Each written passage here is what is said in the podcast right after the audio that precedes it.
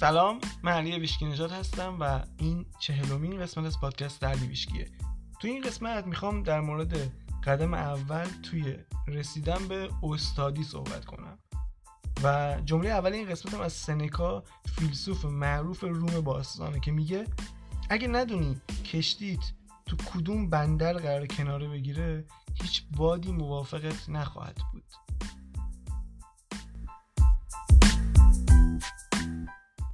پادکست علیویشکی بعد حدودا پنج ماه و توی بازی زمانی خیلی کوتاه بالاخره رسید به 500 هزار دانلود. یعنی این پادکست 500 هزار بار شنیده شده که این واقعا واسه من آمار فوق العاده خیلی خوشحالم که توی این مدت کم اینقدر از این پادکست استقبال شد و این اول می‌خوام یه تشکری کنم از همه. یه قدر شناسی کنم شکر گذاری کنم. از هر کسی که توی این مسیر بهم کمک کرد از همین اپلیکیشن هایی که پادکست علی رو قبول کردن منتشر کردن هر کسی که حتی یه بار دانلود کرده و شنیده و نظر داده. از همه کسایی که انتقاد کردن ازم ممنونم. همه کسایی که منو پیدا کردن تو جای مختلف تو ایمیل تو اینستاگرام نظرشون رو گفتن بهم گفتن که چه تأثیری داشته این پادکست رو زندگیشون. خیلی ممنونم. از همه کسایی که تو زندگیم بودن و بهم اجازه دادن که تنها باشم بتونم این فرصت رو داشته باشم که بنویسم و ضبط کنم. و همه کارهای رو تو پادکست رو انجام بدم ممنونم. دیگه کیا میمونن؟ و حس خیلی خوبی داره برام اینکه اون چشم اندازی که واسه پادکست داشتم دقیقا اجرایی شد. من دوست داشتم که این پادکست اول خودم و زندگی خودم رو تحت تاثیر قرار بده و بعد هر کسی که این پادکست رو داره میشنوه تو هر جایی هست بتونه یه استفاده ازش بکنه یه ذره حالش رو بهتر کنه و ابزاری بهش بده که اگه حوصله‌شو داشته باشه و اگه انجامشون بده بهش این حق انتخاب بده که یه مقدار زندگیشو بهتر کنه. و این چیزیه که دلم می‌خواست انجام بشه و الان می‌تونم با قاطعیت بگم که قطعا انجام شده و این مسیریه که دوست دارم تو شرکت کنم. اما چیزی که واقعا خوشحالم می‌کنه اینه که این پادکست کمک کرد یه سری از باورام بشکنه یه سری از باورایی که از بچگی داشتم. یادم از بچگی وقتی تلویزیون می‌دیدم همیشه می‌دیدم که این آدمایی که موفقن یا آدمایی که یه کار بزرگی انجام دادن یا معروفن ها رو به, هر دلیلی اینا همه هم دیگه رو میشناختن انگار همه با هم رفیق بودن و من این باور دارم شکل گرفته بود که واسه اینکه من یه کار مهم انجام بدم واسه اینکه بتونم یه اون چیزی که دوست دارم و عملی کنم حتما باید آدمای بزرگ و مهمی باشن که منو بشناسن من باشون رفیق باشم منو معرفی کنن تبلیغ کنم. و باید تو جمع بزرگان باشم. حتما یه استادی مثلا اگه من تو پادکست هستم یه پادکستر بزرگی باشه که منو معرفی کنه. یا همه باید از قبل منو بشناسن که توی یه زمینه بتونم فعالیت کنم. نمی‌دونم واسه مثلا پادکست می‌گفتن که باید حتما تو توییتر باشی. و من هیچ کدوم از اینا رو انجام ندادم و هیچ کدومشون نبودم. و این پادکست بهم نشون داد که چقدر انرژی پشت یه کاری مهمه و چقدر اولویت داره این نسبت به همه چیزهایی که همه متخصصین تو همه دنیا دارن میگن. و الان واقعا این احساس رو دارم که هر چیزی ممکنه. فقط اگه به خودت وفادار باشی و اون کارا رو به شیوه خودت انجام بدی. یعنی درست اون جوری که خودت دوست داری انجام بدی نه اون چیزی که فلان استاد یا متخصص داره میگه. همه می‌خوان همه چیز رو فرمولیزه کنن. می‌خوان همه از یه الگو استفاده کنن. یه نفر میره از یه راه موفق میشه میاد اونو فرمولی می‌کنه به همه همینو یاد میده و همه سعی می‌کنن از از اون روش استفاده کنن. ولی تفاوت وقتی ایجاد میشه که به قول ست گادین نویسنده کتاب گاوه بنفش که تو اون گاوه بنفشه باشی متفاوت باشی و فرمول شخصی خودتو داشته باشی. و من هر چقدر بخوام راجع به این موضوع حرف بزنم کمه. هرچند این قسمت راجع به اینا نیست ولی چون رسیده بودیم به 500 کا گفتم یه مقدار راجع این موضوع حرف بزنم ولی حتما به زودی درسایی که من تو این مدت گرفتم و حتما توی اپیزود می‌خوام در موردش صحبت کنم چون می‌دونم خیلیاتون هستین که دوست دارین کارهای متفاوت انجام بدین ولی یه مقدار هم نمی‌دونین چه جوری هم میترسین. حتما راجع به موضوع بیشتر حرف می‌زنم. اما یه سوالی هم پرسیده بودیم چند وقت که آیا آبراهام الانم به سوالات جواب میده؟ ببین دیگه تک تک سوالات جواب نمیده. اینجوری نیست که بهش ایمیل بزنی و مثلا جواب بده. فکر نمی کنم اینجوری باشه چون یه بار شنیدم که اینجوری نیست.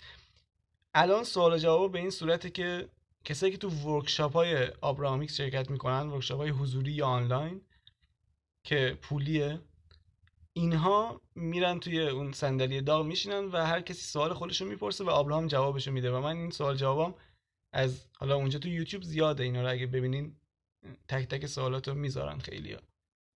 و اینم بگم که همه سوال جوابایی که من اینجا تو پادکست میگم جواباشون از آبراهام نیست. از حالا آگاهی مختلفه ولی حالا اسمشون رو من دیگه خیلی وقتا نمیگم چون اکثرشون شبیه همه می‌دونی؟ یعنی جوابی که میدن تو یک حوزه است تو یک موضوعه. ولی تو قسمت فکر کنم دوازده که راجع به کلا چنل و آگاهی بالاتر حرف زدم اسم یه ده دوازده تاشون آوردم که مهمتر از بقیه هستن. اگه کسی علاقه داره یا دوست داره بیشتر بدونه اونجا می‌تونه از اون اسامی یا اسامی رو یادداشت کنه و بره بعد حالا خودش پیداشون کنه اما بریم سراغ موضوع این قسمت تو. تو قسمت قبل و حرفای کرایون که در مورد داستان ساری کوچولو بود خیلی اشاره داشت کرایون به کلمه استادی و اینکه اگه استاد یه استادی توی اون شرایط بود چجوری رفتار می‌کرد. و تو این قسمت گفتم بیام یه مقدمی از این قضیه بگم چون خیلی راجع به این قرار صحبت کنیم. کل این پادکست اصلا حرفایی که من دارم می‌زنم همه راجع به استادیه. اینکه ما تو یک زمینه خاص تو زمینه خودشناسی استاد بشیم. بتونیم واکنشامون رو مثل یه استاد مدیریت کنیم. و مسئله مهمیه. حالا این میگم این اپیزود به عنوان یه جوری مقدمه از قدم اوله ولی حتما در آینده می‌خوام ترکیب بودن و استادی رو با هم توضیح بدم و اینکه چه جوری چه مسیری باید طی بشه که ما به استادی برسیم. و اگه بخوام خیلی ساده بگم این کاری که ما داریم انجام میدیم اینه که ببینیم یک استاد توی شرایط بحرانی شرایط خاص یا توی زندگی معمولی چه واکنش و چه رفتارهایی داره. ما آگاهیمون رو نسبت به این قضیه ببریم بالا و کار بعدیش اینه که همینا رو تمرین کنیم. این ابزارهایی که در اختیارمون هست باید تمرین بشه روش تا به اون محلی استادی برسه.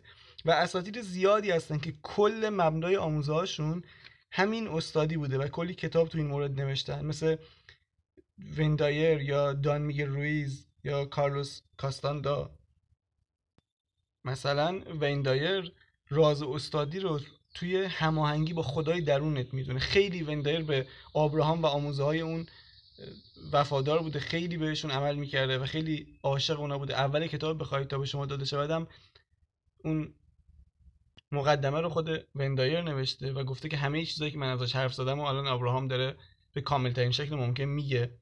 و نکته دیگه ای که وندایر توی قضیه استادی خیلی بهش تاکید داشته داشتن ایمان قوی بوده و اون اعتقاد داشته که اول باید باور کنی یه چیزی رو تا بعد بتونی ببینیش. و حتی توی زمینه کتابم داره. اما از اون طرف دان میگل رویز نویسنده کتاب چهار میساق و همینطور استادی که هر دوشون رو قبلا معرفی کردم راز استادی رو تو عمل کردن به یه سری اهدا یا قول ها می‌دونه که حالا چهار تاش اینجا من میگم از کتاب چهار میساق اولیش اینه که میگه با کلام خودتون گناه نکنین.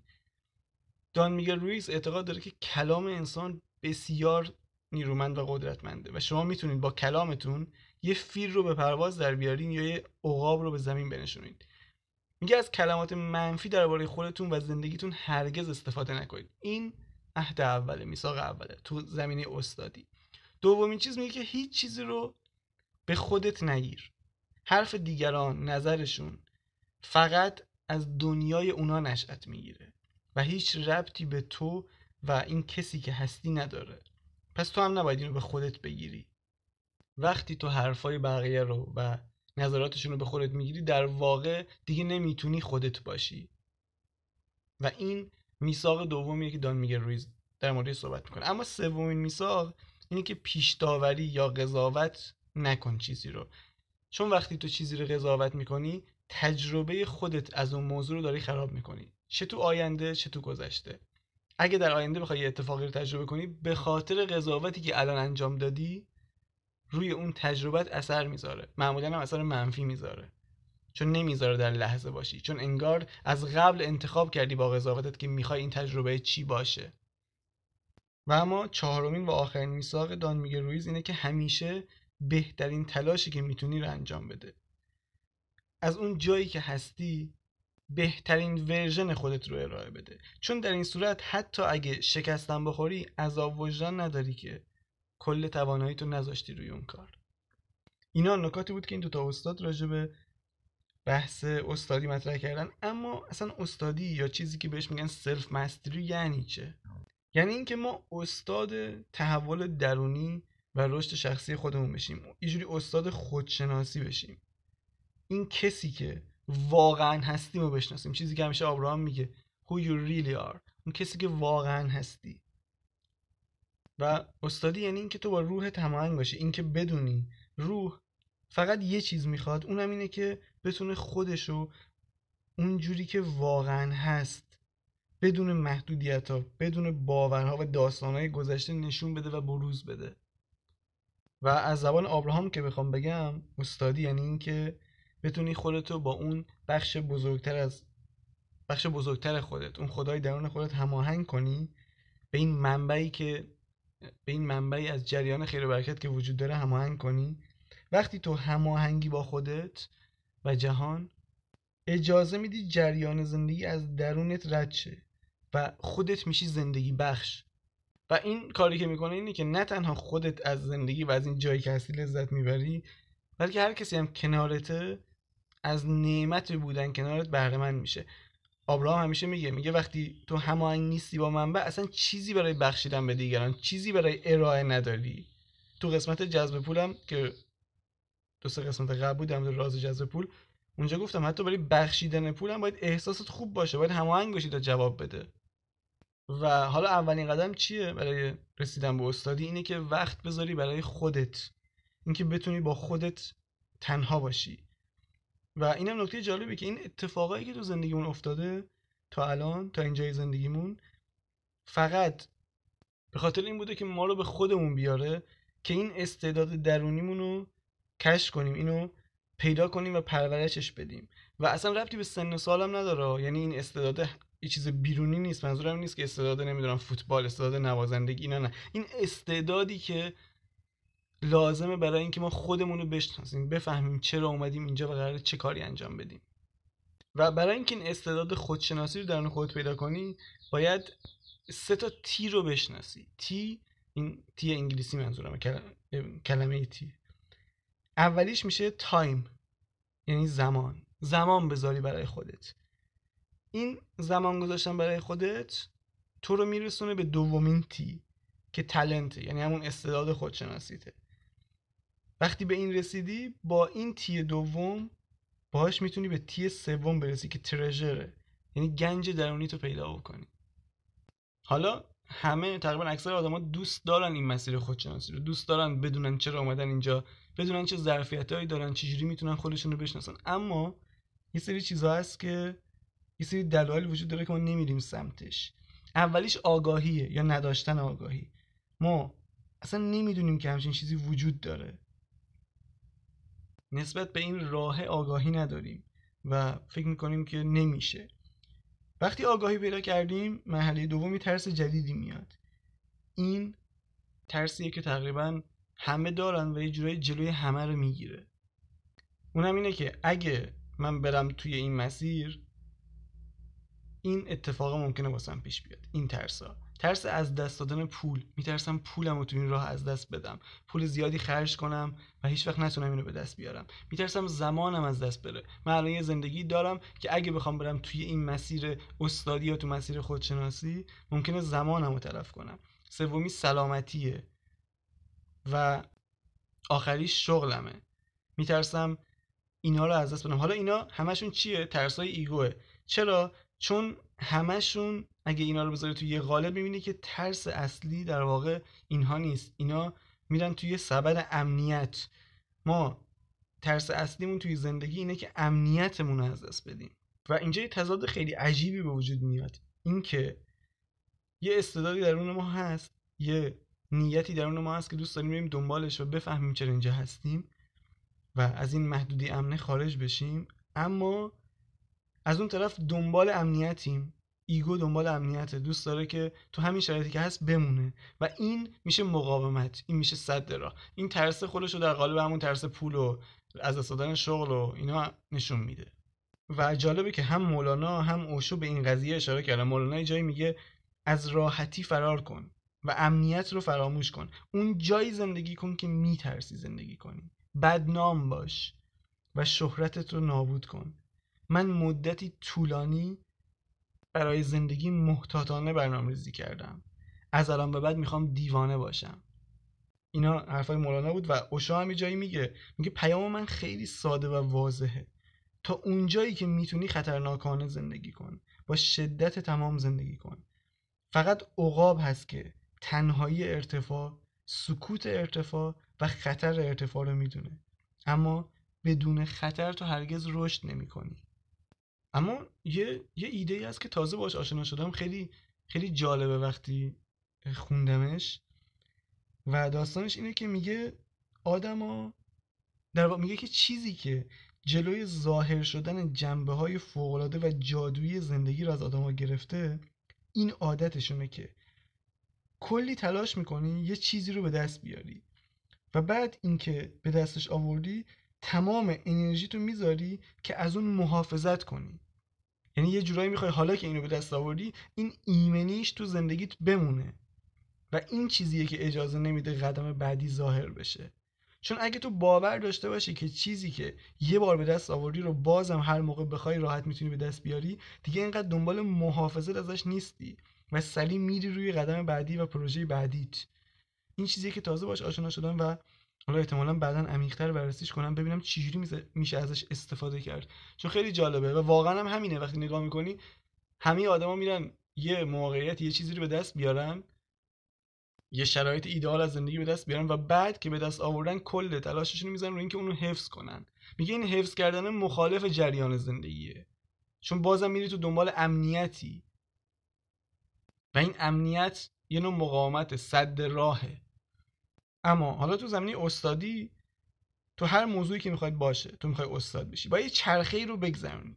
باید روی خودت کار کنی خودتو بشناسی خطا کنی اشتباه کنی اونو درستش کنی بیاری تو مسیر درست و ادامه بدی. یه نموداری هست که معروف به اثر دانینگ کروگر اینو سرچ کنین تو گوگل حتما نمودارش رو ببینین چون تو پادکست که نمی‌تونم نمودار نشون بدم. یه جورایی به استادی هم مربوطه. این نمودار در واقع داره اینو میگه یه تفاوت بزرگی وجود داره بین کسی که استاده و کسی که آماتوره. و به صورت کلی بخوام بگم وقتی اول راهت توی مسیر جدید هستی کاملا ناآگاهی به زوایا و خفایای این حوزه و به ابزارهای لازم برای استادی تو این حوزه. اصلا نمی‌دونی چه خبره. خب اون اول راه. اونجا تو این توهم می‌زنی که خودت استادی. میگه که آقا این که اصلا مسیری نیست چیزی نداره اصلا. من راحت دو روزه مثلا استاد میشم. و همین الان استاد شدم مثلا. ولی همینطور که آگاهیت و تجربت از عمل کردن به اون آموزها بالاتر میره میریم قسمت بعدی این نمودار یه ناامید میشی. حس می‌کنی که با این اقیانوس خیلی بزرگتر از اینه که تو بتونی همه جاشو بشناسی که اینم بازم یه توهمه. ولی اگه از این مرحله گذر کنی یعنی همون به ادامه دادنه به اون تمرین کردن ادامه بدی و عمل کنی اونجاست که تو میری و کم کم وارد مرحله استادی میشی. یه کوچی بود که می‌گفت من مدت زیادی وقت گذاشتم و مشاور آدمایی بودم که تو حوزه کاری خودشون جز یک درصد برتر دنیا بودن. می‌گفت چیزی که متوجه شدم این بود که اونا یعنی اون یه درصد اینقدر موندن توی مسیر و اینقدر تست کردن و شکست خوردن که به یه سطح بسیار بالای از خداگاهی رسیدن. و میگه همین آگاهی بالا و استادی باعث میشه که اونا وقتی یه نابغه یا استاد دیگه رو توی زمینه دیگه می‌بینن سریع شناساییش می‌کنن. چجوری شناساییش می‌کنن؟ از روی سادگی. کسی که به درجه بالای استادی رسیده همه چیزو خیلی ساده میگه طوری که همه متوجه بشن. اصلا لازم نداره برای اینکه خودشو خفن نشون بده از کلمات قلمبه سلمبه و مفاهیم پیچیده استفاده کنه. یه استاد اون چیزی که میگه رو خودش هست. این بودن خیلی مهمه. و عمل می‌کنه بهش. یه استاد به درجات بالایی از بودن رسیده. یه تحقیقی توی آمریکا انجام دادن. دیدن 90 درصد business ها هرگز به درآمد 6 رقمی یعنی بالای 100 هزار دلار نمی‌رسن. و نکته جالبش اینه علت اصلیش دیدن که اینه که توی سطح هویتی یا همون بودن 90 درصد آدما اصلا نمی‌تونن خودشون رو ببینن که می‌تونن به اون سطح درآمدی 6 رقمی برسن. به اون استادیه نمی‌رسن که بخوان تو سطح هویت کسی باشن که به اون درآمده می‌رسه. حالا چرا این سطح هویت مهمه؟ چرا کسی که تو سطح هویت یا بودن به چیزی تبدیل نشه تقریبا غیر ممکنه به اون موضوع برسه؟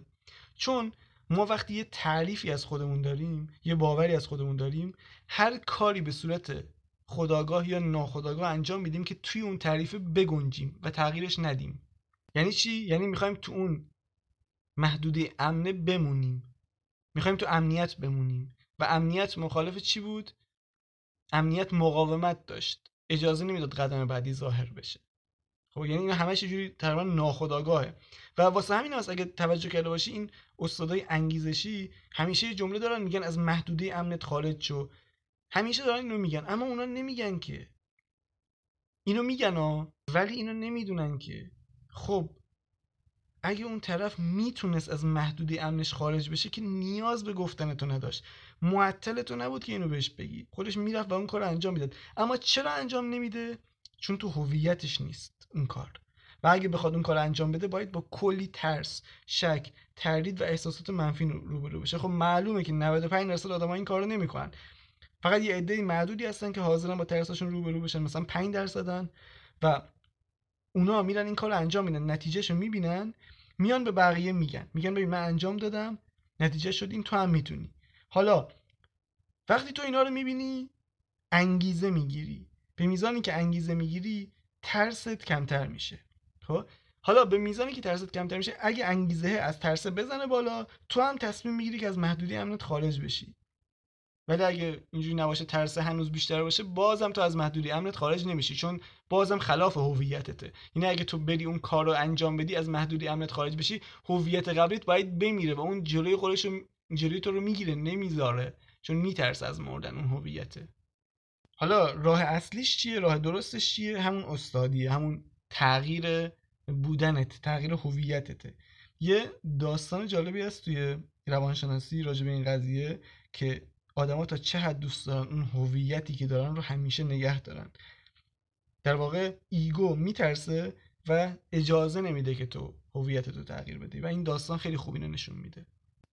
داستان از این قراره که یه نفر بود که یه شغل خیلی پر استرسی داشت. همیشه باید پول خیلی زیادی رو جابجا می‌کرد و مسئولیت خیلی سنگینی رو دوشش بود توی اون شرکتی که کار می‌کرد به عنوان حسابدار. و این شدت استرس همینطور کم کم عقل اینو رو به زوال قرار میده و این آدم سلامت روانیش روز به روز پایینتر میاد و بدتر میشه. تا اینکه یه روز از خواب بیدار میشه و از اون روز حالا یه جوری تصمیم می‌گیره که من یه جنازه هستم و هویت جنازه رو به خودش می‌گیره. خانوادش میان اینو می‌برن پیش روانشناسای متنوع مختلف و همه جا میبرنش ولی درمان نمیشه و به شدت میچسبه به این هویتش. دیگه میگه چون من جنازه هستم سر کارم نمیرم. یعنی همه چیز یه جوری به مشکل برمیخوره. و از اون شرکت هم میان که اطلاعات قبلی که این داشته رو ازش بگیرن و ازش بپرسن که آقا این اطلاعاتی که نوشتی از کجا آوردی و بیا توضیح بده. این میگه نه من جنازم و نمی‌تونم هیچ چیزو واسهتون توضیح بدم.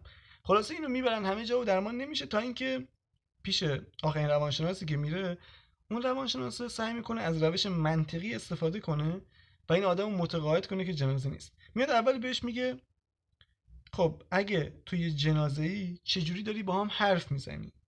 و اون مرد جواب میده که نه این فقط یه توهمه. و بعد این روانشناس چند تا سوال دیگه ازش می‌پرسه ولی خب اون همه رو اینجوری جوابی جوابی واسش پیدا می‌کنه و خونساشون می‌کنه. تا اینکه آخر سر یه ایده خوب میاد تو ذهن اون روانشناس یه سوال خوب میاد تو ذهنش که پیش خودش میگه که با این سوال دیگه من می‌تونم اینو متقاعد کنم که جنازه نیست. بهش میگه ببین حالا که توی جنازه ای آیا بدن جنازه ها خون ریزی می‌کنه؟ اون مردی میگه نه امکان نداره. هیچ جنازه ازش خون بیرون نمی‌زنه. بعد روانشناسا یه سوزن می‌زنه به دست طرف و خون بیرون می‌زنه. میگه دیدی؟ دیدی خون اومد؟ پس تو جنازه نیستی. حالا نظرت چیه؟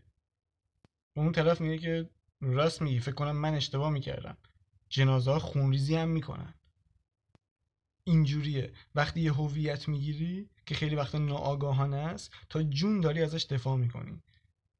مگه اینکه نسبت بهش آگاه بشی و در واقع آگاه شدن میشه گفت راز استادیه واسه همین خیلی از این جملات داریم که مثلا اپرا وینفری میگه داستانی که به خودت میگی می‌تونه زندگی تو بسازه یا نابودش کنه. این داستان همینه. داستان چیه؟ اینکه تو یه هویتی احتمالا توی بچگی یا نوجوانی یا هر سنی به خودت دادی و این واسه اینکه تو اون هویت بگنجی اجازه نمیده به خیلی چیزای دیگه برسی. یه داستان یادم اومد الان. یه نفر تعریف می‌کرد یه استادی که کوچ بود و می‌گفت من قبلا تو کار فروش بودم و به فروشنده ها آموزش می‌دادم که چجوری به درآمدهای بالا برسن توی زمینه املاک تو آمریکا. و می‌گفت توی شرکتی من رفتم واسهشون مشاوره بدم و اینا تک تک میومدن کارمنداش پیش من. فروشندهاش میومدن پیش من که خیلی قوی بودن فروشندهاش می‌گفت یه نفر بود که خیلی فروشنده خوبی بود خیلی استعداد بیشتری از بقیه فروشنده اونجا داشت خیلی مهارت بیشتری داشت ولی درآمدش جز اون یک سوم انتهایی بود که درآمد کمی داشتن. و خودش خیلی از این قضیه ناراحت بود. وقتی اومد پیش من با من حرف بزنه من دیدم این از نظر مهارت توی فروش واقعا استاد فوق العاده است خیلی قوی تر از بقیه است. ولی درآمدش اصلا همخونی نداشت با اون سطح مهارتیش می‌گفت شروع کردم که باهاش حرف زدن خودش هم خیلی ناراحت بود و اینا. بعد می‌گفت توی حرفاش من یه چیزی متوجه شدم. فهمیدم که این یه داستانی داره واسه خودش توی ذهنش که این داستانه اجازه نمیده به اون سطح درآمدی برسه. حالا داستان این طرف چی بود؟ می‌گفت وسط حرفاش بالا اشاره می‌کرد که آره من یه یه بچه روستایی هستم از دهاتای تگزاس اومدم لس آنجلس و اینجا دارم الان کار می‌کنم. می‌گفت یعنی خودش رو در اون سطح نمی‌دید. داستانش این بود که من بچه روستایی هستم از دهاتای مثلا تگزاس که جنوب آمریکاست و الان اومدم توی جایی که همه آدمای خفن هستن همه آدمای پولدار هستن و دارم اینجا کار می‌کنم. می‌گفت خودش تو این سطح ندیدن.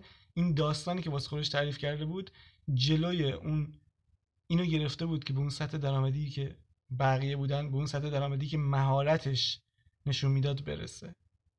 این این چیزهایی که الان تو این قسمت گفتم یه مقدمه بود از بحث استادی که شروع کنیم این بحثو و تو اپیزود بعد حالا کاملتر خیلی کاملتر می‌خوام اینو بررسی کنم چون موضوع مورد علاقه خودم ولی چیزی که می‌خوام انتهای این قسمت بهت بگم اینه که این داستانه رو پیدا کن. ببین چه داستانی داره به خودت میگی که تو رو توی یه هویتی نگه داشته قفل کرده اونجا. این داستانه رو حتما پیدا کن. آیا من آدمیم که خیلی سختی کشیدم؟ آدمیم که همه ازش سوء استفاده می‌کنن؟ خلاصه هر چی که هست تو اینو پیدا بکن. نسبت بهش آگاه شو. آگاهی همیشه اولی محل است و به قول اون جمله معروف که میگه آگاهی 90 درصد تحوله. این قدم اوله.